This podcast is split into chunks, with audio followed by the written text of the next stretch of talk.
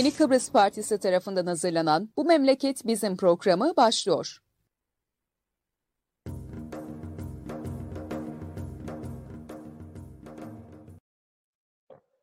Evet, Yeni Kıbrıs Partisi'nin hazırlayıp sunduğu Bu Memleket Bizim programının 92. özel yayınındayız.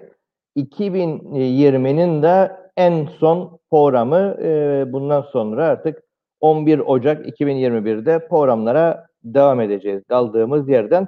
Bugün ben Murat Kanatlı ve Halil Paşa ile beraber e, 2020'deki yaşadıklarımıza bakmaya devam edeceğiz.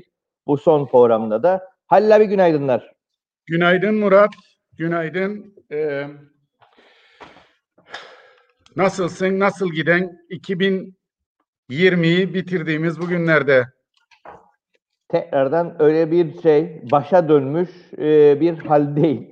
E, tam açıldı açılıyor ve bir düzen düzenek kurabilir miyiz düşünürken gene kapanmanın e, evden iş yapmanın e, rutinine döndük maalesef. Evet, ben bu fişi de rakayım.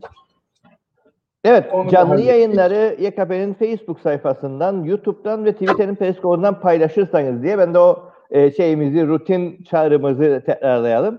E, Facebook sayfasından, YouTube'dan ve Twitter'in Periscope'undan paylaşırsanız bu görüşler ve düşünceler daha çok insana ulaşır. E, bu yayınlar bayağı insana ulaştı bu süreç içerisinde elbette. O bakımdan katkınız çok değerli. Her ne zaman seyrediyorsanız illaki online olması gerekmiyor, canlı olması gerekmiyor. İzlediğiniz saat paylaş tuşuna basarsanız, retweet tuşuna basarsanız bu görüşler daha çok insana ulaşır. Ricamız ve yeniden e, paylaşalım arkadaşlar. Evet Bey, 2020 ne yaşadık? 2000 E, sence e, bu senenin nasıl hatırlayacak 2020'yi? Tabii 2020 dünyada bizde hep Covid. Yani bu salgınla hatırlayacağız. Bir içe kapanma oldu. İnsanlar yaşamları alt üst olacak bir şekilde e, evlerine gömüldü. Çok dar alanlara sıkıştılar. E, ve bu süreçte siyah beyaz olan yaşama dair her şey çok şey ortaya çıktı. Yani e, ilk başta her ne kadar insanlar Covid bütün herkesi ölümde eşit kıldı, e, zengin yoksul tanımadı demiş olsa da ilerleyen günlerde şunun farkına vardılar. Sağlık da parayınandır. E, dolayısıyla hastalığına mücadele de parayınandır. Bir, dünyada zengin ülkeler her ne kadar daha çok e, e, yani Amerika, İtalya, Avrupa, Amerika e, da bu tür e, kişi başına düşen geliri yüksek varsıl ülkelerde de Covid hızlı bir biçimde yayılmış olsa da o ülkelerde e, ilk aşı gene Batı'nın zengin gelişmiş ülkelerinde ortaya çıktı. İkincisi o ülkelerde varsıl sınıflar sağlıktan daha çok yararlanabildi. O şehir dışı gettolarda, fakir mahallelerde e, sadece bir sayıdan ibaret olmaya başladı insanlar. O da ölümlere dair ortaya e, saçılan rakamlardı. Bir başka husus e, bu salgında kapitalizm liberal e, bu 1980'den Thatcher Reagan'dan e, beridir uygulamakta olduğu devletin küçülmesi, insanlara devletin bir hizmetkar olarak sosyal devlet politikasını terk edip bunu da kapitalizmin bir kar aracına dönüştürmesi ve özel şirketlere devretmesi e, salgında kendini e, vahşi kapitalizm olarak gösterdi. Dolan hastaneler, devlet hastaneleri dolayısıyla e, devletlerin hükümetleri vatandaşlarına evinizde kalın, e, ölüme beş kala ancak müracaat edin demeye kadar işi getirdi. Bunu da yapan İngiltere gibi e, demokrasi beşiği ülkelerdi. E, nitekim e, pek çok yerde e, bu e, mesela sosyal statüsü olanlar, parası olanlar e, ancak e, yararlanabildi daha çok. E, bu olanaktan ama eğer paranız varsa ayrı özel e, hastanelere de gidip ondan yararlanabilirdiniz. Yana başımızdaki Türkiye'de en çok e, buna denk geldik. Çünkü birçoğumuzun tanıdığı vardır. E, orada devletin nasıl e, kendi vatandaşına e, tam olarak sahip çıkamadığını, bir COVID hastalığının tam olarak rakamlarını veremediğini, Sağlık Bakanı'nın rakamlarına ki halk arasında da en çok yaygın bir biçimdeydi. Bu güvenilemeyeceği, sonradan Sağlık Bakanı Türkiye'nin kendisi de bunu itiraf edecek demeçlerde bulundu. Bir müddet sonra insanlar yayınlanan bu Covid'den mütevellit olan ölümler ve Covid'den mütevellit olmayan ölümlerde de sahtecilik ortaya çıktığını fark ettiler. Dolayısıyla e, bir de şu ortaya çıktı. Bu dönemde e, ekonomi çalışamadı, çarklar dönemedi ama bundan en çok zarar gören kimler oldu? Bundan en çok zarar görenler çalıştığı sürece gelir elde edebilen emekçi kesim oldu.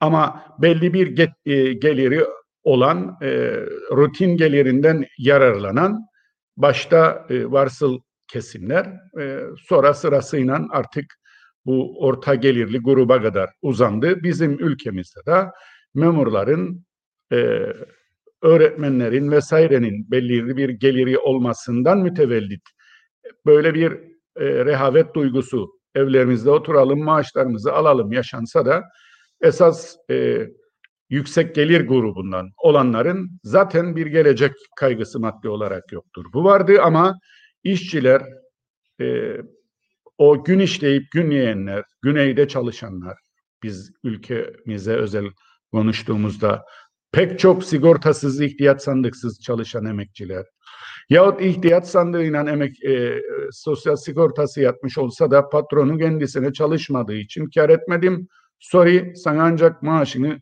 veremem yahut bazı büyük beş yıldızlı otellerin e tamam al bir iki aylık maaşını güle güle ben oteli kapattım sen de başının çaresine bak demesi. Devletin e, bir organizasyona gidip de bu yoksul insanlara, düşkün insanlara, çalışan sigortası, ihtiyaç sandığı yatan insanlara e, doğru dürüst onlara bile e, bir ödemede bulunmaması, hatta yapılan e, ödemelerin yahut o desteklerin diyeyim, e, işte otel sahipleri yani varsıl kesime de gitmesi. E, dolayısıyla varsıl kesime giderken emekçilerin burada görmezden gelinmesi. Tabii sosyal sigortasız, ihtiyaç sandıksız çalışan en alt gelir grubundaki insanların işe ise ne yapalım patronun yatırmadı biz de sana vermeyiz demesi ama bir tek patronun aleyhinde de e, ben sigortasız ihtiyaç sandıksız çalıştırdım diyen işçinin devlet tarafından hakkının aranmaması hep bütün bunlar bu sürede şahit olduğumuz şeyler oldu. İçe kapandık. Yoksul kesim apartmanlarda kalan e, sıkışmış bu orta ve düşük gelir grubuna e, sahip kişiler gerçekten apartmanda yaşamak çok zor bir olaydı. O dönemde bir ay, iki ay hiç dışarı çıkmayacağım bir bakkal alışverişinin dışında e, bahçeli lüks evlerde yaşayanlar için bu daha rahatlatıcı bir olaydı. Bu da yani maddi e, e, olaylar yaşam kalitesini insanların Covid e, bu salgın dönemlerinde çok daha fazla etkiledi. Yaşam kalitesi zaten bildiğimiz gibi bu sağlığıyla ilgilidir ki onu zaten bütün herkes o konuda büyük bir salgınla karşı karşıyaydı. Geliriyle ilgiliydi. Zaten büyük adaletsiz bir gelir dağılımı var ülkemizde de. Bütün dünyada böyleydi. E, bu tabii ki daha çok paran varsa daha çok arkadaşın var. Daha çok paran varsa daha çok sosyal e, ıstatün var. Kapitalizm böyle bir şeydir zaten. E, bir de politik ortama bakınca bu politik ortam da etkiledi. Zaten biz tanınmayan, köşeye sıkışmış bir devletiydik. Dolayısıyla e, bir tek şey ortaya çıktı.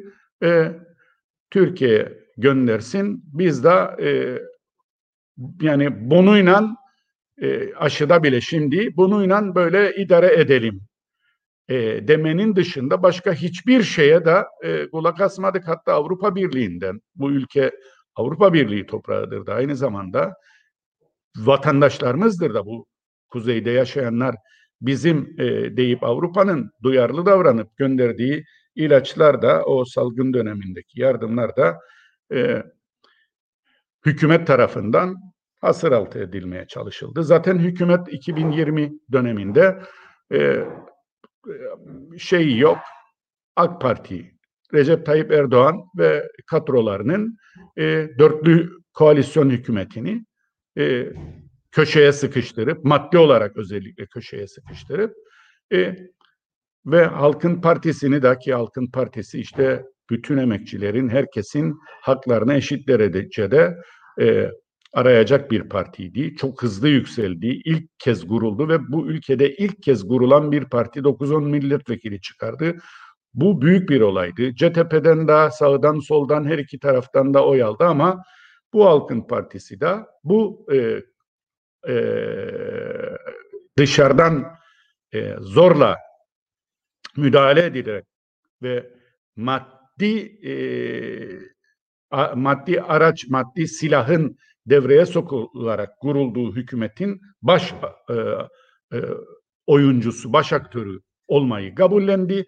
Ama aradan geçen 2020 yılı 2020 yılı onlara bu yaptıklarını e, aslında hiç de e, dürüst, içten, samimi e, ve herkesin hakkını arayan bu ülkenin ayakları üzerinde duracak e, bir yapıya kavuşması için kendilerini fedakar olarak lanse etmelerinin ne kadar boş ve çürük olduğunu gösterdi. Bir de bunun karşılığını da aldı Halkın Partisi. Artık herhalde önümüzdeki yapılacak seçimlerde e, birkaç milletvekili çıkarması bile çok zor gözüküyor. Bu 2020 aynı zamanda içe kapanmadan dolayı politikanın da pek yapılamadığı salgından dolayı herkes acılı, herkes yahut da işsiz yani ne ne zaman e, normale dönüleceği belli olmayan koşullar hala daha sürmektedir. Böyle koşullarda e, pek politikada yapılamadı. E, Kıbrıs sorunu zaten daha önceden yine karşılıklı suçlama teorisiyle ötelenmiş durumdaydı ve aradan geçen zamanda Tayyip Erdoğan'ın e, desteğiyle başbakan olmuş ve gönüllü olarak ona biat etmeyi içselleştirmiş Ersin Tatar'ın e, biraz da e, sürpriz diyeceğim ben buna. Çünkü e, o, bu kadar çok Türkiye'nin e, yoğun müdahalesinin yaşandığı bir döneme de 2020 yılında ilk defa şahit oldu. Kıbrıslı Türkler çoğu hala da 1991'de de vardı, 1980'lerde de bu tür müdahaleler oldu diyor ama biz o salgın şartlarında çok fazla politikleşmemiş olduğu için de ortam bu yoğun müdahalenin çok da farkına varamadık. Bir de e, yani gazetelerin içerisinde yani birkaçı dışında daha çok artık sağa hizmet eden Türkiye'deki gibi gazeteler yoğunlukludur. Bir de hiçbir zaman 2020 yılında olduğu gibi hiçbir döneminde yahut 2019'da 2018-17 hep böyleydi. Türkiye'de medya 2-3 e, yıl önce Doğan, Aydın Doğan tarafından da satılınca tamamen iktidarın kontrolünde, tamamen hükümetin kontrolünde, askeriyesi, polisi, yargısı bir e, tek elden idare edilen, tek partinin 17 yıl Mustafa Kemal Atatürk'ten bu yana ilk defa 17 yıl bir parti tek başına hükümette kaldı. Ve en mühimi de bu 17 yıllık dönemde Kıbrıslı Türkler olarak biz e, siyaset sahnesinde meclisteki mecliste siyaset e, sal meclisteki siyasal partilerimiz hiçbir şekilde kendi ayakları üzerinde duracak bir şey e, e, bir yapılanmaya gitmedikleri için herkes bir dönem ben seçileyim, kendi e, partimin e, menfaatini, kendi partimin yandaşlarını işte müdür yapayım, müsteşar yapayım, e, amir yapayım. Buna yöl, yön, e, yeltendikleri için e, Singda gulle geçsin politikalarını sürdürdükleri için çok bek, e, çok daha hızlı bir biçimde 17 yıl tek başına hükümet e, eden, tek başına iktidarda kalan ve tek bir elden idare edilmeye başlayan Türkiye'nin de e, duvarına öyle bir çarptı ki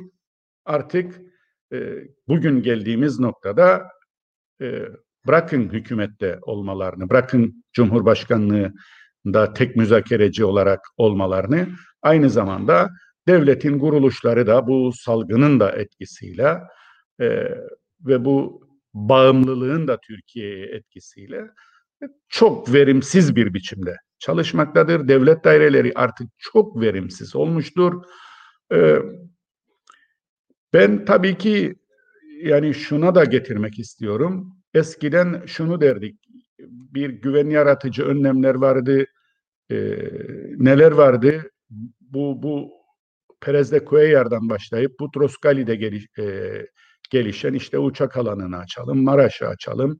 İşte bunlar Birleşmiş Milletler gözetiminde açılsın, e, hak sahiplerine verilsin, birkaç adım atalım. Böylece iki toplum yakınlaşsın. 2004'te, 2003'te sınır kapılarının açılmasıyla da bu heyecan yaratılmıştı.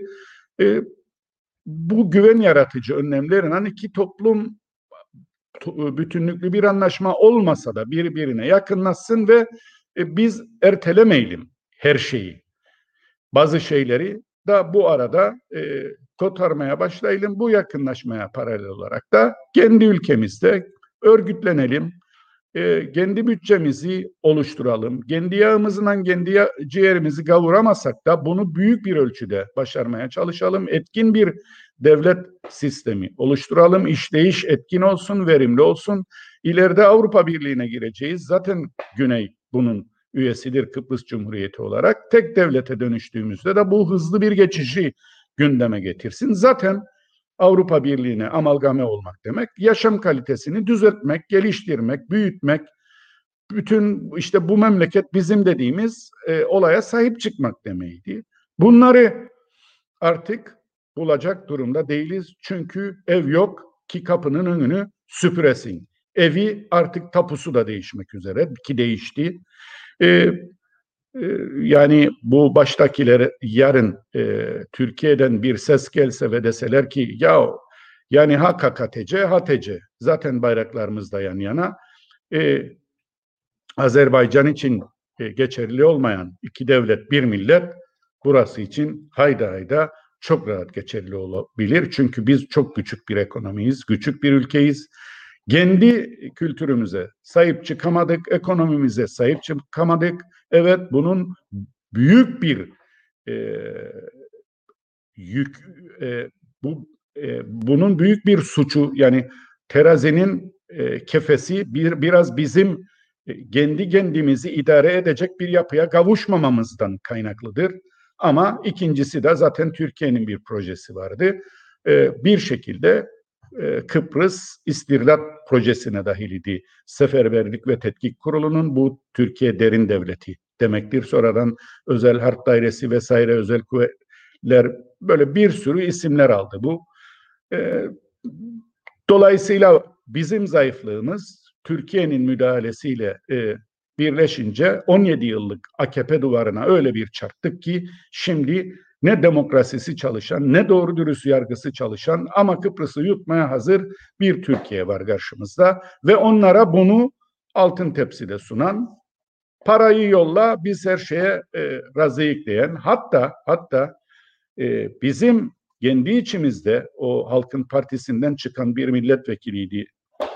E, en fazla parayı alacak parti e, hükümeti kursun dendi. Bir ara hükümet e, işte bundan birkaç bir ay önce hükümet e, krizi varken en çok parayı alan parti e, bu işi şey etsinmiş. E, e, hükümeti kursun. Yani bu şu demeydi. E, bütün bu anlattıklarım size işte Türkiye bizi yutmaya hazır, biz de yutulmaya hazır bir hükümet kuralım. Mıdı? Bunu da yapan e, Kıbrıslı Türklerin hakkını arayacak Türkiye KKTC arasında eşit köprüler kuracak bir partiydi ve sonuçta şu oldu. Bu 2020'nin sonunda bütün bu yaşananlardan sonra siyaset sahnesinde ortaya şöyle bir e, tablo çıktı. Bugün ya, e, yani bir yıl sonra diyorlar seçim yapılacak. Bir yıl sonra, altı ay sonra vesaire. Bana kalırsa yarın seçim yapılacak olsa artık Demokrat Parti ve Halkın Partisi'nin e, meclise sokması çok zor gözükmektedir. TDP bunu ne kadarını başarabilir bilmiyorum. Ama belli ki belli ki e, bu tür zaten e, bir ülkenin artık e, kriz dönemlerinde, yok oluşa gittiği dönemlerde, umudunu eksilttiği dönemlerde bir de zafere en çok yaklaştığı dönemlerde tam tersi yahut her şeyin güllük gülistanlık, ekonominin boom yaptığı, zirve yaptığı, e, yaşam kalitesinin arttığı dönemlerde genellikle ülkede böyle birkaç parti sivrilir. Bu siyasi tarihine dünyanın baktığınızda görürük bunu. Kıbrıs'ta da şimdi artık dibe vurdu. Dibe bir kere mi vurduk, iki kere mi vurduk? Salgın döneminden önce de dibe vurduydu zaten. Zaten böyle e, savurgan bir ekonomisi olduğu için kaynak kıt kaynaklarını savurgan bir biçimde kullandığı için de bu bütçe açık veriyordu. Yoksa ben iddia ediyorum bu son 30 yıl içerisinde Kıbrıs'ta mecliste e, sağını solunu bıraktım. Dürüst çalışan ekonomik kapitalizmin bile ekonomik kurallarını, yasalarını, burjuva demokratik yasaları doğru dürüst uygulayan bir e, hükümet kurulmuş olabilseydi politikacılar gene söylüyorum hani derler ya işte dürüst yani e, o yedi ben de yedim, o yaptı ben de yaptım değil. E, yani bir sonraki seçimde e, seçilme gaylesinden dolayı ona buna torpil yapan, bir sürü şeyi görmezden gelen, bütçe açıklarında e, titiz davranmayan, işte balolar, ağırlamalar, bütün bunlara baktığımızda bütün bu kaçak göçekleri şeffaf bir politikada, hesap verile bir politikada. Yani ben e, Cumhurbaşkanı oldum arkadaş. Cumhurbaşkanlığında bile iki tane e, solun oylarıyla oraya gelen e, e kişiler olma e, Akıncı gerek Talat hiçbir şekilde bu bütçelerini şeffaf bir biçimde halka açmamışlardır. Söz vermelerine rağmen CTP de bunu yapmamıştır. Hükümete gelmesine rağmen TDP'de, TKP'de bütün bu partiler o şeffaflığı da sağlayamadıkları için dediğim gibi o fırsatını da kaybettiğinden dolayı tamamen Türkiye'ye dönük o şükrancı politikalara şimdi Covid döneminde çok daha ağır, çok daha yoğun bir biçimde geldi ve artık baştakiler hiç parmağının arkasına da saklanmadan o biat politikasını, şükran politikasını e, dilenme siyasette dilenmeye düştü bu kavram artık. O dilenmeyi ne yazık ki yüzleri kızarmadan gündeme getirebilmektedir. İşte bu dönemde ortaya çıkan ne oldu?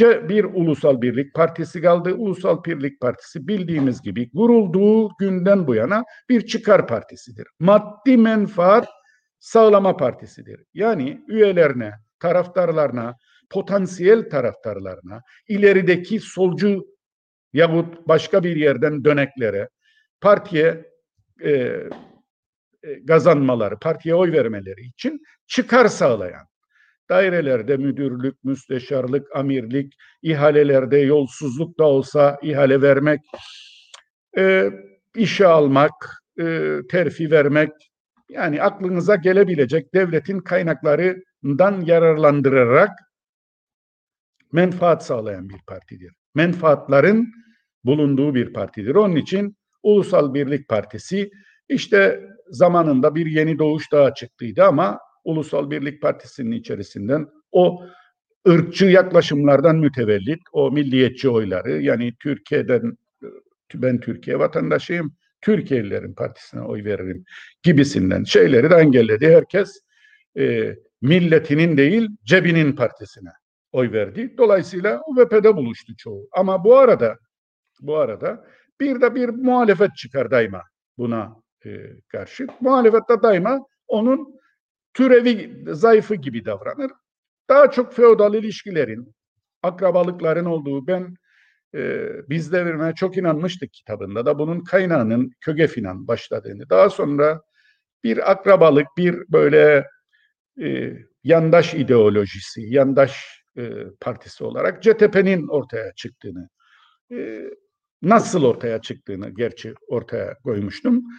E, gelişimini de daha sonra 80'li yıllarda e, ve 90'lı yıllarda yaşadı. Nitekim Annan planıyla onlar da e, tek başına hükümet oldular. Aynı UBP gibi, bugün olduğu gibi, geçmişte de UBP olduydu. Cumhurbaşkanı da onlardan çıktı. Öyle bir dönemde. Üstelik de paranın en bol olduğu, ekonominin en iyi e, boom yaptığı dönemde ne yazık ki bu ülkeyi e, kendi yağıyla, kendi ciğeriyle e, gavurur duruma getiremediler ayakları üzerine durdur e, duran bir ekonomi sağlayamadılar. Neden? Savurganlıktır. Bu iş bilmezliktir. Beceriksizliktir. CTP için de onları diyeyim hadi. Ve tabii ki menfaat, menfaat da dağıtma. Siz hiç CTP'lilerin döneminde UBP'lilerin müdür yapıldığını gördünüz mü? Ben UBP'lilerin müdür yapılıp yapılmadığını söylemiyorum. Liyakata göre bir sistem geliştiğimi onu anlatmak istiyorum. E, CTP şikayetçiydi liyakata göre e, üçlü kararnameleriyle e, yapılan atamalardan bunu sağlayacağını söyledi. İktidar da oldu. Yaptı mı yapmadı. Bunun için teşebbüste bulundu mu bir araştırma yapıldı. İngiltere'den bir kadro geldi. Devlet dairelerimizin nasıl verimsiz çalıştığını e, gösterdi. Bunun için tonunan para ödendi. O rapor sadece ilgili bakanın çekmecesinde CTP hükümetinin çekmecesinde kilitli kaldı. Peki Talat e, her şeyi şeffaf yapacaktı. Ne politikada şeffaf olabildi ne de kendinin ne emrine verilen o bütçesinde şeffaf olabildi. Zaten o da artık bir daha seçilmemek üzere en güçlü olan bu dönemde solun seçilmedi. Dolayısıyla e, ne bu 2020'nin sonunda biz şuna geldik. E, CTP ve U, yani Ulusal Birlik Partisi ve Cumhuriyetçi Türk Partisi en fazla oyu alacak parti olarak siyaset sahnesinde belirdi. Bunun karşısında o büyük umutlarla her iki taraftan da sağdan da soldan da oylar olarak e, oylar alarak e, hükümete her iki hükümete de ortak olan e, Halkın Partisi bu dönemde e, ne yazık ki e, ne şeffaf davranabildi ne dürüst davranabildi savruldu Türkiye'nin e, Türkiye ile KKTC arasında köprü olacaktı. iki ülkenin eşit olacağını gösterecekti. Kıbrıslı Türklerin çıkarını e, savunacağını söyle, e, söylemişti. Hep bunu söylüyordu. E, beceriksiz e, politikacılardan yakınıyordu ama o beceriyi kendi de gösteremedi ve e, yüzde yirmilik Kudret'in Kudret Özersay ki hareketin lideriydi e, Halkın Partisi de onda simgeleşmişti. Yüzde beşe kadar düşünce oyları e, ve bu arada başkanlıktan da çekilince ne simge kaldı orta yerde ne doğru dürüst bir oy potansiyeli kaldı. E, Demokrat Parti zaten e, Serdar Denktaş'ın aldığı oylardan belli. E, miadını doldurduydu. E, Ulusal Birlik Partisi'nin bir türevi partiydi. Menfaati ben daha iyi dağıtırım diye kurulmuş bir partiydi.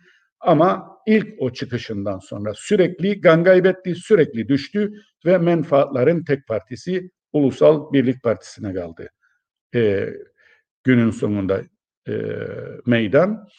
E, bunun dışında yani CTP ve UBP'nin dışında e, trendi belki bu dönemde geçici olarak da olsa, geçici diyorum ben buna, çünkü galıcı olarak yükseleceğine ben YDP'nin inanmıyorum. Yeni Doğuş bu partisi, Arıklıların partisi ki Arıklı zaten kendinin e, nefret söylemiyle anılan bir e, kişidir. E, o diğer e, seçilen milletvekili Zaroğlu da ne yazık ki e, bir siyasi milletvekiline e, üstelik de kadına hakaret ve nefret söylemi teşkil edecek, suç teşkil edecek şekilde yargıda da e, mahkum edilmiş bir e, kişidir. Yani bütün bu ırkçı ayrımcı e, söylemlerin sahipleriyle bütünleşmiş ve işte e, nasıl toplayabilirim oyları? E, bu tür ayrımcılık politikalarını öne çıkararak toplayabilirim deyip öne çıkan. Belki Yeni Doğuş Partisi de yakın dönemde işte e, 2023 buna değinmedik. O diğer taraftan Türkiye'nin de e, ve bizi de çok ilgilendiren bir e, e, mevcut Türkiye'deki siyasal iktidar sahiplerinde 2023'te çok şey olacak diye sürekli 2000 e, yani ondan sonra sö siyasi söylemlerine kattıkları bir mottodur.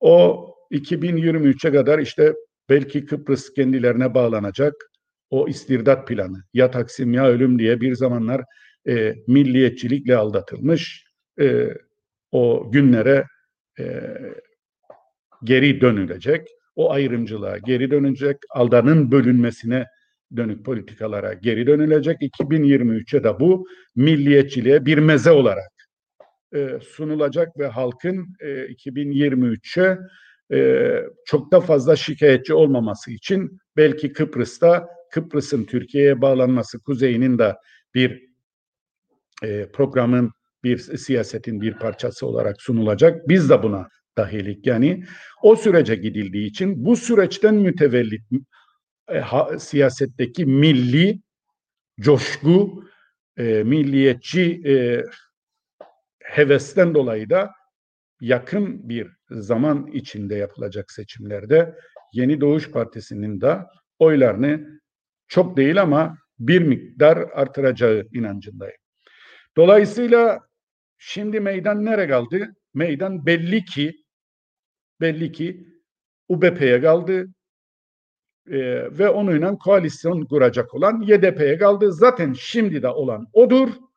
Şimdiden bile bunu gündeme getirdiler. Başbakan seçilmemiş bakın altını bu şey e, yani üzerini vurguluyorum.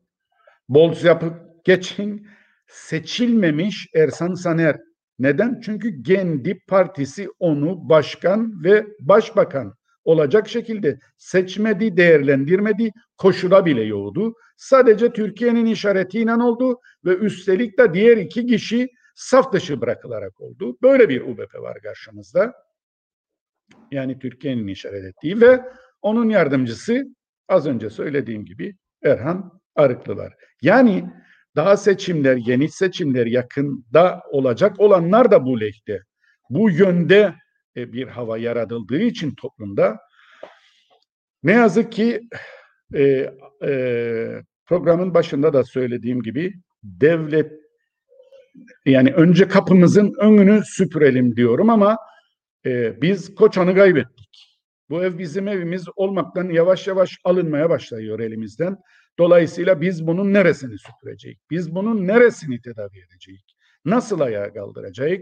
Daha bunu düşünecek durumdayız. Dolayısıyla e, 2020'nin sonuna geldiğimiz bu günlerde tablo siyasette, ekonomide, sosyal alanda, yaşamda çok karamsar. Çok karamsarlığa gebe.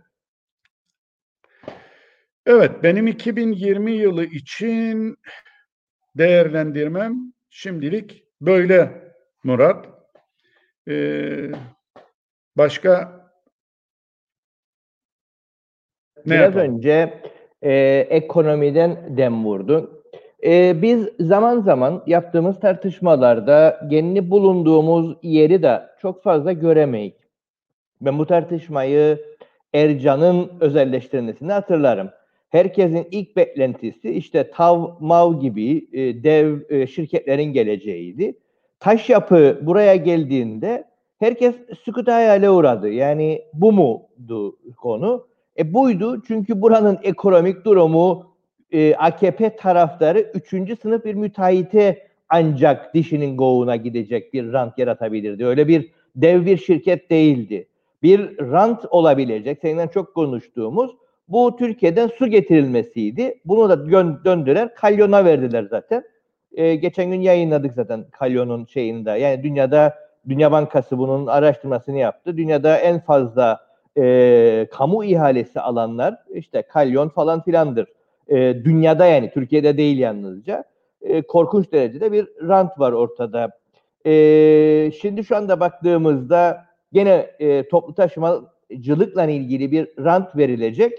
E, bir rant dağıtılacak. Büyük şirkete değil Konya Belediyesi üzerinden yapıyorlar bu işi e, gibi. E, aslında biz bir e, il olmayı bile e, hak edecek konumda e, değilik. Bir ilçe gibi, Türkiye'nin bir ilçesi gibi e, davranıyor bize. E, tabii bütün bu tartışmalarda ciddi sıkıntımız şu. Biz hala daha e, siyasal olarak bunu hazmedebilmiş ve buna göre kendimizi e, pozisyonlandırabilmiş değiliz. Mesela CTP'nin veya TDP'nin e, son dönemde bu bütün bu krizlerden sonra meclisteki konuşmalarına baktığında rutinde devam ediyorlar. Yani e, eleştiriyorlar. E, eleştiri sınırını çoktan geçtik ve büyük bir krizin ortasındayız ama e, bu ciddiyetle soruna bakabilen bir siyasal yapılanma da maalesef henüz yok. Yani şimdi bir de şu vardır. Mesela geçen gün CTP Başkanı Tufan Erhürman'ın bir demecini okudum. Şimdi muhalefet şöyle mi yapılır? Şöyle diyor. Bu hükümet ciddiyetsiz bir hükümet. Zaten bunu sokaktaki vatandaş bilir. Ciddiyetsiz hükümet manşete çıktı. Bu şekilde yani eğer CTP bu şekilde muhalefet yapacaksa olduğu yerde sayar ya da biraz oylarını eksilterek gider. Sadece muhalefet yapar, ciddiyetsiz hükümetler, e, hesapsız hükümetler, beceriksiz hükümetler. Halbuki olay bambaşka bir şeydi. Olay Türkiye'de 2023 yılında e, belki bir İslami rejime, belki ikinci bir cumhuriyete ki bu geri bir cumhuriyet olacaktır. Demokrasinin tamamen rafa kaldırıldığı bir cumhuriyet olacaktır. Hani Türkiye'nin tek partili rejimine dönüş şey, dönüş gibi bir şey olacaktır. Tek adam e, ki liderliği şu anda da devam ediyor. Perçinlenmesi olacaktır. Yeni bir anayasa belki de olacaktır. 2023 söylemi AK Parti kadrolarının hep böyledir. Biz bunun bir parçası olacağız. Hiç de bizi ilgilendirmez değil, çok ilgilendirir. Ve şimdiden, şimdiden de değil. Zaten bunun 1900, 2003'ten sonra Annan planı e, derin dondurucuya girdikten sonra hiç unutmasınlar Akıncı'nın da o dönemde CTP'li birkaç ileri gelenin de herkesin de e, bu konuda demeci vardır. Eğer Kıbrıs sorunu derin dondurucuya girerse Annan planından sonra ve herhangi bir referandum için kap, ön açılmaz ve o referandum içinde bir çalışma, bir e, güven yaratıcı önlemlerle desteklenen bir yeni durum yaratılmazsa Kıbrıs sorunu zaman e, tahdinde AK Parti'nin de Türkiye'deki siyasi gelişimine bağlı olarak Taksim'e doğru gidecektir. Nitekim olan yaşanan budur. Bunu zaten geçmişte söyledi. Akıncı da söyledi, diğer CTP'liler de söyledi. Biz zaten çoktan söyledik. Bizim için gidişat Yeni Kıbrıs Partisi için ta baştan bunun büyük bir tehlike olduğunu söyledik. Onun için de Annan planında her ne kadar e, çok da ideal bir plan olmasa da acil Kıbrıslıları çözüme götürecek bir planın şart olduğu için o plana destek de verdik ama ne yazık ki o dönemde olmadı. Şimdi Olmadı. Bir tane yorumcuk geldi. Ee, bu söylediklerinden de birleştirip aslında konuşmak gerekir. Ee, bu Türkiye'den gelecek kaynak gerçekten reel sektöre yatırıma aktarılacaksa, akıllı kullanılacaksa kimsenin itirazı olmaz. Ancak cümbür cemaat Türkiye'den para dilenmek bizim gururumuzu ayaklar altına almaz mı? Görüşünüz önemli diyor. Ee, işte mesela burada da bu tartışmayı görürük. Yani sanki de bir para gelecek e, Türkiye'den ve bu adil bir şekilde dağıtılacak ve, ve veya yani özellikle son 5 senedir e, bu paraların e, adrese teslim e, zaten e, ihaleler Ankara'da açılıyor ve Ankara'nın belirlediği, AKP'nin belirlediği müteahhitlere bizzat cebine veriliyor. e, dörtlüden beridir de en çok konuştuğumuz Türkiye'den para gelmiyor ama biz memuru ödeyebiliyoruz, dönüyor bu ekonomi tartışmasıydı. Türk, Türkiye'den de nakit akışı olduğunda da genellikle bu direkt olarak savunma sanayine gidiyor. Yani artık buraya Türkiye'nin bir para akıtması, vermesi, özel sektöre gitmesi çok çok minimal bir değere indi. Biz hala daha Türkiye'den para gelmezse batarık ölürük noktasındayız. Türkiye bu noktada değil. İş yapacaklar da kendi müteahhitini seçiyor. Ankara'dan direkt cebine koyuyor ve müteahhiti buraya gönderiyor. Onun dışında bir para akışı hemen hemen durmuş durumda e, değil. Mesela reel sektör, reel, reel sektör nedir? Reel sektör e, kaynaklarının çoğunu emek ve ham madde ve arama malları. Bütün bunların çoğunu eğer yerel kullanabiliyorsan yüzde ellinin üzerindeyse bir reel sektör ortaya çıkar. Yani üredin ve dönen bunu tüketin de ülkede. Var. Süt. En basiti süt. E gidin raflara marketlerin bakalım. Pınar sütten, bilmem sek sütten, yani Türkiye'nin bin tane sütü, ne kadar sütü varsa hepsi de ithal edilir. Ve bazı marketlerin raflarında kooperatif sütünü de bulamazsınız. Kooperatif gezer tek tek üreticilerden süt toplar ve bu sütü piyasaya sunmaya çalışır. Ama çoğu zaman kooperatif süt üreticilerinden ne süt alır ne de aldığı sütün ödeyecek duruma gelir. Neden? Biz reel sektör kuramadık ki, koruyamadık ki. En basiti. Yani pek çoğu vardır. Patates sektörümüz vardı. O da gitti. Narenciye sektörümüz vardı. Narenciye sektörü de hiç yani siz yani Tarım Bakanlığı bir plan yapıp da narenciye kurutulan narenciye alanları, inşaata açılan narenciye alanları, hiç bunların inşaata açılmasını, kurumasının nedenlerini bir plan tahdinde önlemeye çalıştığını gördünüz mü? Hiç narenciyenin biz burada ilk zamanlar narinciyede ben hatırlarım Ciprovex e, meyve suyu yapar hiç piyasaya sürerdi. Hepsi meyve suları da artık Türkiye'den gelir. Yani biz reel sektörü şarapçılık gelişmeye başladı bu ülkede. Mesela var mı yani bir programı planı reel sektör için hükümetlerin var mıdır? Önce bir programın olacak. Ondan sonra gelen para kaynağını reel sektör dediğin üretim alanlarına kaydırabileceksin. Yoktur ki böyle bir şey. Onu zaten Perşembenin gelişi çarşambadan bellidir. Neden? Nedeni de şu. Şimdiye kadar Türkiye'den gelen kaynaklar hep en açık veren hangi mesela sağlıkta var bir açık hemen oradan tüketildi. Başka nerede? Sigortalar açık verdi emekliler ödemeyecek hemen oraya kaydırıldı. Ee, başka memur ödeyemeyecek oraya kaydırıldı. Yani genellikle gelen paralar cari harcamalardaki açıkları kapatmaya yaradı. Bundan biz dahasını yaptık. Sigortaların parasını bankalara kaptırdık. Asil Nadir'in Endüstri Bankası. Yatırdılar sigortanın parasını. Ne oldu? Biri yargılandı mı? Biri içeri girdi mi? Hayır. Peki sigortaların tekrardan e, biriken paraları, tasarrufları vardır. Ne yaptık? Memur ödemelerinde açıkları kapatmak için kullandık. Yani biz zaten kendi iç tasarrufumuzda bile reel sektöre artan kaynakları aktarmadık. Ve bunun için hiçbir zaman daha önce yani bu 70'lerden başlayan bir yüküdü. Hiçbir zaman bir ileriki seneleri düşünmeden işte o mücahitliği ikiye çarpıp da 30 yaşında adamları 30 yıldan 35 yaşında adamları 30 yıldan emekli etmekten başlayıp hiç durulmayan bir süreç yaşadık ve biz çok iyi bir gelir sağlarken o dönemin şartlarında çok verimli bir sektör devlet hizmetlerinde de yaratamadık. Bütün bunları da yapan devlet hizmetlerini de örgütleyen hükümetleriydi. Zaten böyle bir politik becerisi olmayan partilerdir şu anda mecliste olan. yani geçmişin göster bana geçmişini söyleyeyim sağ geleceğini derler. ben neden heyecanlanayım reel sektöre giderse diye? Yani bunu çıkıp Ersin Tatar söyleyecek. Yarın Ersan Saner de söyleyecek. Ve biz de inan, bizden de inanmamızı mı bekleyecekler? Ben inanmayacağım. Çünkü geçmişte ne olduysa aynı şey oldu. Vatandaş da pek inanmaz. Zaten ciddiye de almaz bu tür şeyleri. Çünkü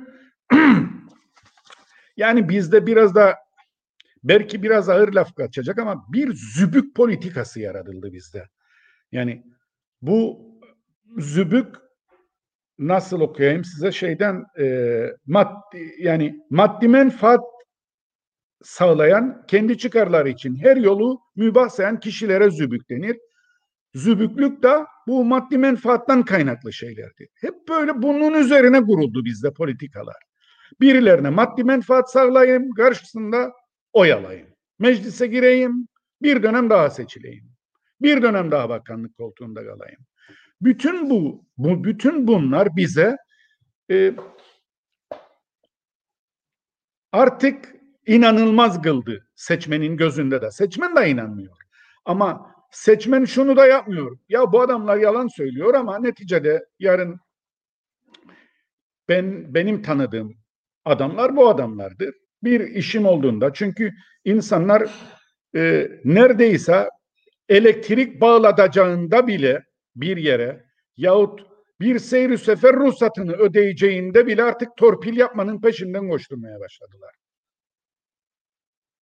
O kadar bir çalışmayan, verimsiz çalışan bir sistem kuruldu ülkemizde. E, Türkiye'den gelecek paranın bu kadar verimsiz çalışan bir devlette ve bunun zaten suçlusu olan hükümette ve seçmenin de biz zaten bilirik. Ama menfaatlerimiz de yeni gelecek olandan değil bunlarla gidecek. Zaten yenisi yenisini gördüler Halkın Partisi'ni. E diğer radikal sola da oy vermiyor bu insanlar. yani Yeni Kıbrıs Partisi Halkın Partisi'nin söylediklerini on kere söyledi. Ama neticede seçmenin de profiline baktığımızda bu kurulan zübük sisteme maddi, menfaat sistemine alışmışlar.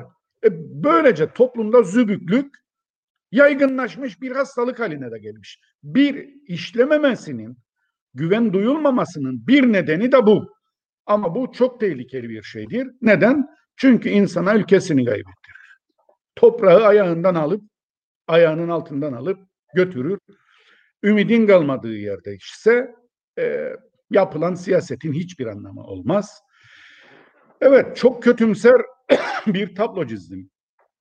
2020 için ama e, kötümser bir tablo çıkacak diye de gerçekleri konuşmazsak e, zübüklerden farkımız kalmaz. Yani az farkımız kalır. Halbuki artık bunun dışında yani az önce işte ciddiyetsiz hükümet dedi dedim Tufan Erhürman. Yani bu tür muhalefetler yapılmaz. Bundan sonra yapılacak olan bu ülkeye sahip çıkıp çıkmayacağımızdır. Eğer Türkiye'de bir önemli siyasal gelişme olmaz ve bu gidişat devam eder ve 2023 yılında AK Parti e, daha önceki söylemlerine binaen hedefine varırsa biz Kıbrıslılar bilelim ki bu gargaşa içerisinde yoğa yazılacak. Bu yaşadığımız en tehlikeli süreçtir. Ee, bugünleri de gördükleri de eskiler. Evet. Bugünleri de gördük. Ama şu vardır. Ee, yani postu ucuza satmamak yahut başka ne der insanlar?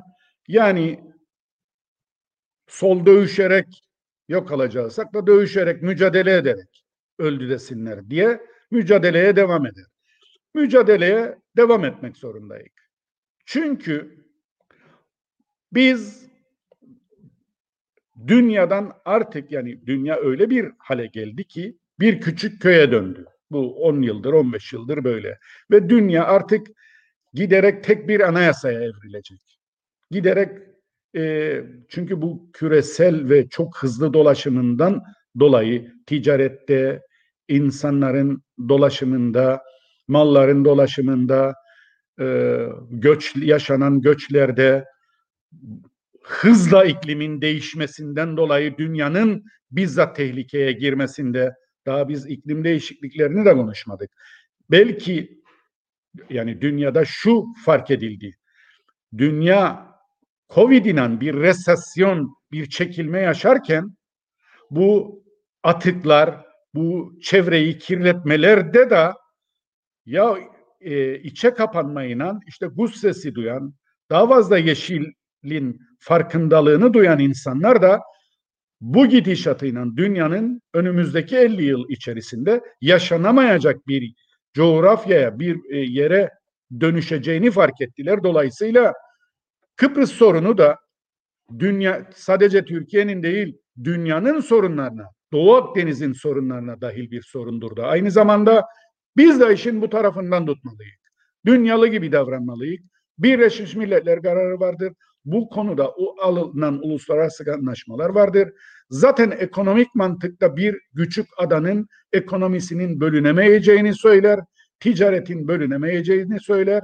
Kültürün, insanların alışveriş içerisinde birlikte yaşanması gerektiği içerisinde olduğunu söyler.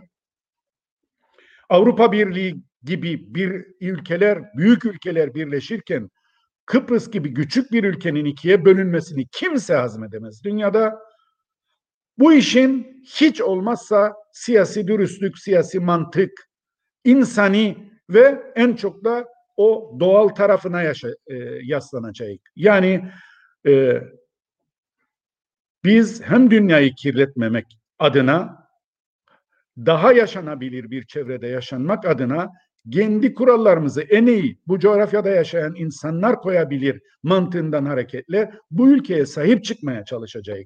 Ki yaşarken hem kendimize hem ülkemize hem de dünyaya bir katkımız olabilsin.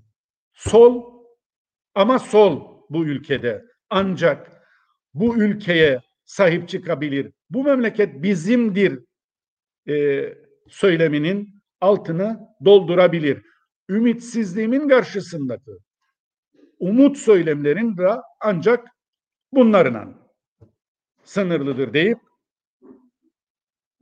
konuşmamı sonlandırayım. Evet, e, tabii daha uzun bir konudur. E, kısaca bir değinme adına bir açacağım. E, hem de bu vesileyle hem de e, senin de e, kitabı da birazcık e, kısaca üstünden geçerek durumunu, konumunu. E, bu 2020 içerisinde bir de senin e, kitabın çıktı. Bu kitabı okuduğumuzda e, senin de üzerinde farklı şekillerde, farklı e, anekdotlarla aktardığı e, 1970'lerdeki o mücadele içerisinde e, sol içi rekabetlerin durumunu e, konuştuydun, konuşturttuydun, tartıştırttıydın. E, orada bir atıflar mevcuttu. Biraz önce sen Halkın Partisi'nin söylediklerinin hepsini YKP aslında yıllardır söyledi, yıllardır anlattı dedi. E, ve ama e, seçmen buna e, YKP'ye değil, Halkın Partisi'ne yüzünü döndü. Maalesef e, bu sıkıntımız, e, bu tartışmamız yalnızca e, şeyden kaynaklanmıyor. E, Halkın Partisi veya e, halk kısmında kaynaklanmıyor. E, kendine entelektüel diyen veya sol tartışma içerisinde olan e, insanlara da biz bunu anlatamadık. Mesela bir Maronitler tartışması çıktı. YKP gitti orada eylem de yaptı, kampanya yaptı. E, çok sevdiğimiz dostumuz, arkadaşımız e, Mete Atay çıktı aniden bir şey yaptığında hiç kimse Maronitlerle ilgilenmedi diye bir çıkış yapar. Ya dedik yani biz yaptıydık bir şey, e, onu yok sayar. E, bu rekabet tartışması, rekabet hali e, sürüyor. E, örneğin e, sevgili dostumuz gene arkadaşımız Hasan Yıkıcı birkaç haftadır e, köşesinde bir konuyu gündeme getirir. E, ve orada e, Hasan'ın bahsettiği e, kahrolsun bütünlüklü çözüm diyor. E, ve yazının içerisinde e, üzücü bir şekilde parça parça çözüm modeli genellikle bütünlüklü çözüm süreçlerinin çökmesinin ardından cılız bir şekilde de olsa gündeme gelir. Birkaç yazı yazılır sonra tekrar bir sonraki bütünlüklü çöküşe kadar üzerinde durulmaz diyor. E, elin saf. Yani Yeni Kıbrıs Partisi e, Kuzey İrlanda modeli diye diye yapmadığı iş e, kurultaylarında almadığı karar yok. Götürdü bunu e, iki toplumlu yapılan, yıllardır yapılan Slovak elçiliğinin toplantısında dile getirdi. E, tabii gündeme girmiyor, giremiyor. E, ana medya bunu, ana akım medya bunu çok sevmedi. Ama YKP e, bunu e, tanımladı da. Yani bir çerçeve anlaşması ve e, ortak bir yürütme organı oluşsun, ortak oluşacak yürütme organı geri kalan kısımları çözsün. Tıpkı Kuzey İrlanda gibi uzun uzun da bunu anlattı ama belli ki e, Hasan arkadaş da e, örgütsüz olduğu dönemde bile e, bu sol içi rekabeti sürdürüyor ve işte bazı partiler veya bazı gruplar harici falan bırakmaksızın genelleştirip e, böylesi yaklaşımları sürdürüyor. E, yani senin kitaptaki e, ders alalım gibisinden e, bir birkaç tane şeyin vardı. Sol içi rekabet veya e, solun içerisinde dayanışma. Maalesef e, halen daha bu sıkıntılarımızın sürdüğünü görebiliyoruz. Örnekte de olduğu gibi e, yıllardır bir 10 yıla yakındır YKP e, Kuzey İrlanda modeli deyip dururdu. Bunu hem Mete Atay dönem dönem yazdığı yazılarda hem Hasan Yıkıcı e, bütünlüklü çözümde bütün siyasi partiler ısrar ediyor diye dönüp dönüp e, bütün siyasi partiler, bütün yapılar deyip genelleştirip e, ille kendi söylediklerinin e, merkez olduğunu, e, bizim söylediğimizin aslında kaybolup gittiğini görebiliyoruz. Böyle bir durum da söz konusu. E, bununla beraber hem sol içi rekabet hem senin kitabınla ilgili yavaş yavaş kapatalım istersen. Yani e, sol 1970'li yıllarda bölünüp çoğalacağını zannederdi. Yani e, bölündük sonra çoğalırız biz amik gibi bölünelim. Böyle bir anlayış vardı.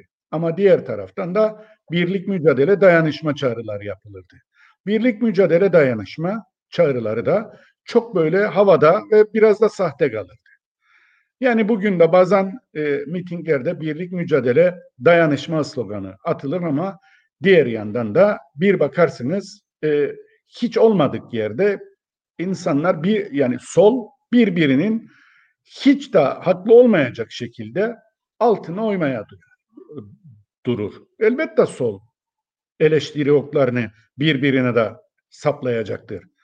Elbette daha iyi ilerlemek adına bu yapılacaktır ama bu bir gelenek olduğunda, bu ben daha iyi bilirme döndüğünde en olayına döndüğünde ve bazı partiler akrabalık ilişkileriyle büyümeyi içselleştirdiğinde yürümez. Bu ülkede bu memleket bizim biz yöneteceğiz lafını ilk atan yani e, Yeni Çağ Gazetesi'nde Yeni Kıbrıs Partisi'ni kuran kadrolardır o dönemde. E, ricayla yaşamak düzenine son. Bütün bunlar YKP'nin e, sloganlarıdır. Hatta o Halkın Partisi'nin Türkiye Cumhuriyeti ile tabii ki ilişki kuracak. Ama bu ilişkiler karşılıklı saygı, karşılıklı sevgi, anlayış, e, ekonomiyi, coğrafyayı, dünyayı, uluslararası siyaseti koruma ve yasaları öne çıkarma temelinde ve eşit olacaktır lafını ve Kıbrıslı Türklerin tarafından yani Kıbrıslı Türklerin çıkarlarını, hukukunu, kültürünü, ekonomisini savunabilecek kadroların pekala oluşturulabileceğini, ekonominin yönetilebileceğini, hatta çok az bir borçla, hatta bir devlet gibi yani e, ama sağlam bir meclisin ancak bunu yapabileceğini YKP çok zamanlar kendi gazetesinde, kendi söylemlerinde dile getirmiştir. E, parça parça çözümden kasıt eğer e, güvenlik e, yani e, güvenlik önlemleri ise bu bu Troskali da Perez de Cuellar belgelerinde de vardır. YKP o dönemlerde güven artırıcı önlemleri pekala desteklemiş ve bunun e, bir basamak olacağını bütünlüklü çözüme söylemiştir. Yani kimse de YKP'den çıkıp e, bütünlüklü çözümü beklememiştir. Dediğin gibi Maronitler konusunda tabu iken Maronit sorunu ve asker hayır buradan çıkmam bu benim malımdır dediğinde biz bu ülkede o askerin en güçlü olduğu dönemde gittik ve yasal olarak dedik burası Kıbrıs toprağıdır. Kıbrıslı hak sahipleri vardır ve bu insanların kültürünü biz bu ülkede en azınlıkta olanlardandır Maronitler korumak zorundayız. Bir de uluslararası kültürde bir dini inanç, inançlar diye bir şey vardır. Ona saygı temelinde biz eğer bu insanlara yerlerini verirsek bu Kıbrıslı Türkleri yüceldir. Bu Türkiye Cumhuriyeti'ni de yüceldir. Bu onlar için de olumlu bir e, demokrasi hanesine yazılacak olumlu bir adım olur deyip gidip orada o sağcı basın bizim için hain diye e, manşet attığında eylem yaptık. Gittik arabalarımızla. Tamam asker bizi koymadı etmedi ama bir ses verdik. Ve insanlara şunu duyurdu. Ya bu ülkede Maroniklerin sorunlarına da sahip çıkmak lazım. O en çetrefilli dönemde biz bunları yaptık. O en çetrefilli dönemlerde de bu ülkede e, artık askeri baskıyla bir nüfuz, bir güç kullanarak e, şiddetle e, çözüme ulaşılamayacağını söyledik. Sınır eylemlerinde yapılanları gınadık. Ama bunları yapmak yürek isterdi o zamanlar. YKP yaptı. Ne oldu? Kimse solun dışında gıkını çıkarmadığı için o dönemlerde biz de zaten marjinal kaldık. Ama toplumun söylerim daima bizim gibi marjinallere ihtiyacı vardır. Tabii haklısın Murat. E, aradan 20 yıl geçtikten sonra biz Maronitlere 20 yıl önce yaptıydık eylemi sanır. Yani 15 yıl oldu. E, Öyle bir şeyler. 2006-2007'lerdeydi. Ha? 2007-2008'di galiba yanlış hatırlamazsam. 13 yıl. Aradan 12, 13 yıl geçmiş. 12-13 yıl sonra YKP böyle bir şey yapmadıydı. Bunun unutulması yahut bu memleket bizim, biz yöneteceğiz 1991'de söylenmiş bir laftır. 29 yıl. Aradan sonra bütün bunların unutulması, güven yaratıcı önlemler 90'lı yıllardadır. Aradan geçen 20 kusur yıl. Biz bunları söyledik ama o dönemde hep marjinal kaldık. Marjinaller zaten kaderidir bu. Her toplumda marjinallerin, solun kaderi, marjinal solun kaderi toplumun birkaç adım önünde olması, bu yönde eylemde ve söylemde bulunmasıdır. YKP bunu yapmaya devam edecek. Çünkü biz bu meclisin çok da meraklısı değiliz. Ama son birkaç daha lafım vardır. o da benim inan mitingde yürüyen birkaç arkadaşım oldu. Biz dediler böyle bir hükümet kurulursa kesinlikle içinde yer almayız. Mitingde dediğim e, Lefkoşa'da yapılan o son büyük mitingiydi. Hani Citroen kavşağından İnönü Meydanı'na kadar yüründü. Şimdi tam aradan daha bir ay geçmeden hükümete destek verir pozisyonda olmaları, o koltukta oturmaları gerçekten içimi acıtmaya başladı. Ee, yani benim için bir insanın siyasi görüşü onunla kurduğum ilişkileri evet bir yere kadar etkiler. Ama neticede ben insanların samimiyetine daima e, değer veren bir kişiyim. Bana çıkıp da öyle bir mitingde böyle bir söylem yaptıktan sonra gidip de bakanlık koltuğuna kurulan o arkadaşıma da sitem ederim. Galiba Kıbrıslı Türk olmak biraz da böyle bir şey. Sanırım kim olduğu anlaşılmıştır. Evet. e, çok çok kısa çünkü zamanımız bitti. 2021'den beklentin e, ne olabilir? 2021 bize ne getirecek? Onu da çok kısa bir şekilde bir değerlendirelim ve kapatalım. 2021 yani şimdi bu e, dünyadaki sosyal rolleri büyük olan e, merkezlere, büyük merkezlere daha yakın olan insanların söylemine baktığımızda, Bill Gates'in söylemine baktığımızda 2023'lere kadar Covid'in devam edeceğinden bahsediyor. Dolayısıyla bu Covid salgını e, insanların yaşamına damga vuracak. Çok yazık. E, neden? Çünkü e, bu politikayı da geriletecek bir davranış olacaktır. Bu aynı zamanda 1984 yılında 1984 Orson Welles yok. E, George Orwell. efendim? George Orwell'ın kit- kitabından George Orwell. Evet, George Orwell. 1984. George Or Orwell'ın e, yazdığı o yıllar önce yarım asır önce yazdıklarının e, gündeme gelmesini sağlayacak. Neredeyse biz Kıbrıs'ta bile bunu e, görmeye başladık. E, utanmasalar sokak aralarına da e, insanları takip cihazı koyacaklar. Halbuki onlara harcayacakları para az önce bize mesaj atan arkadaşımın dediği gibi reel sektörlere aktarılabilirdi pekala. E, bu insanları takip aynı zamanda e, 2021 yılının e, sanki demokrasisi az, e, oligarşisi çok yönetimlerin hakim olacağı e, bir yılı daha yaşatacak bize.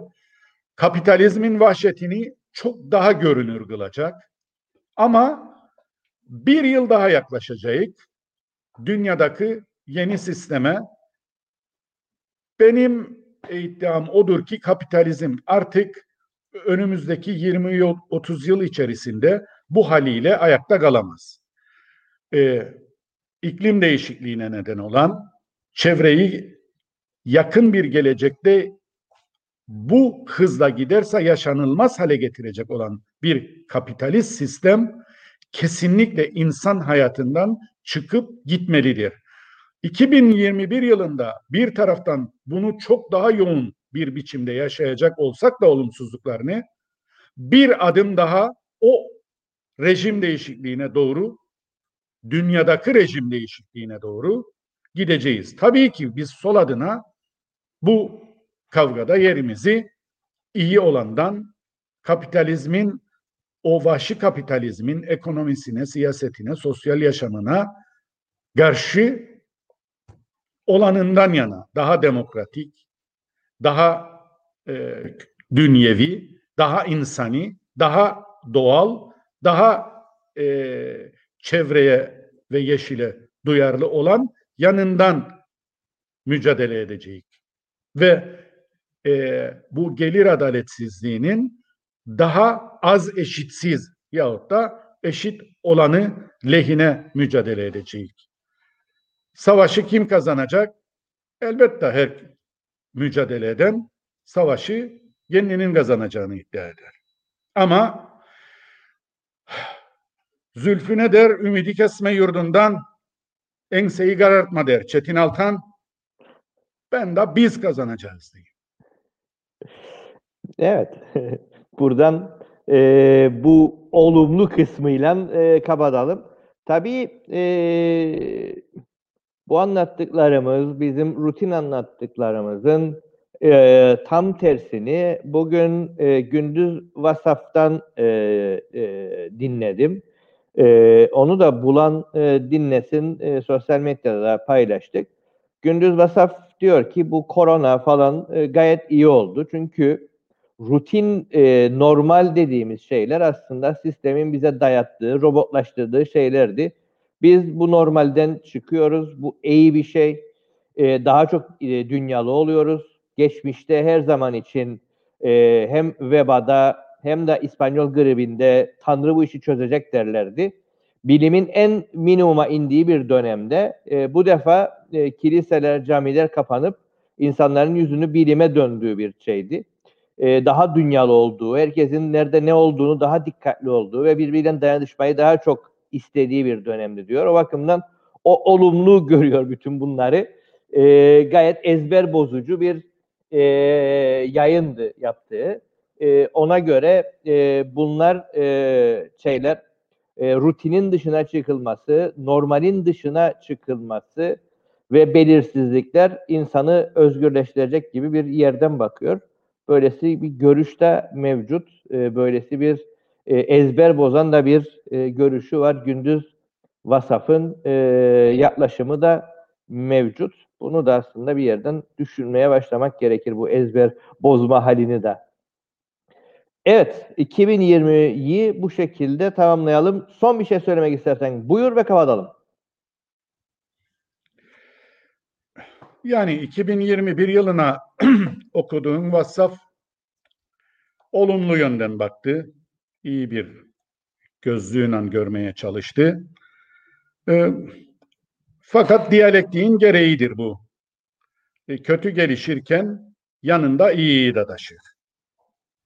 Biz yani az önce umut ettim, onu devam ettireyim. Sadece bize işin umut ve mücadele tarafı kaldı. Bir de vicdani tarafı kaldı tabii.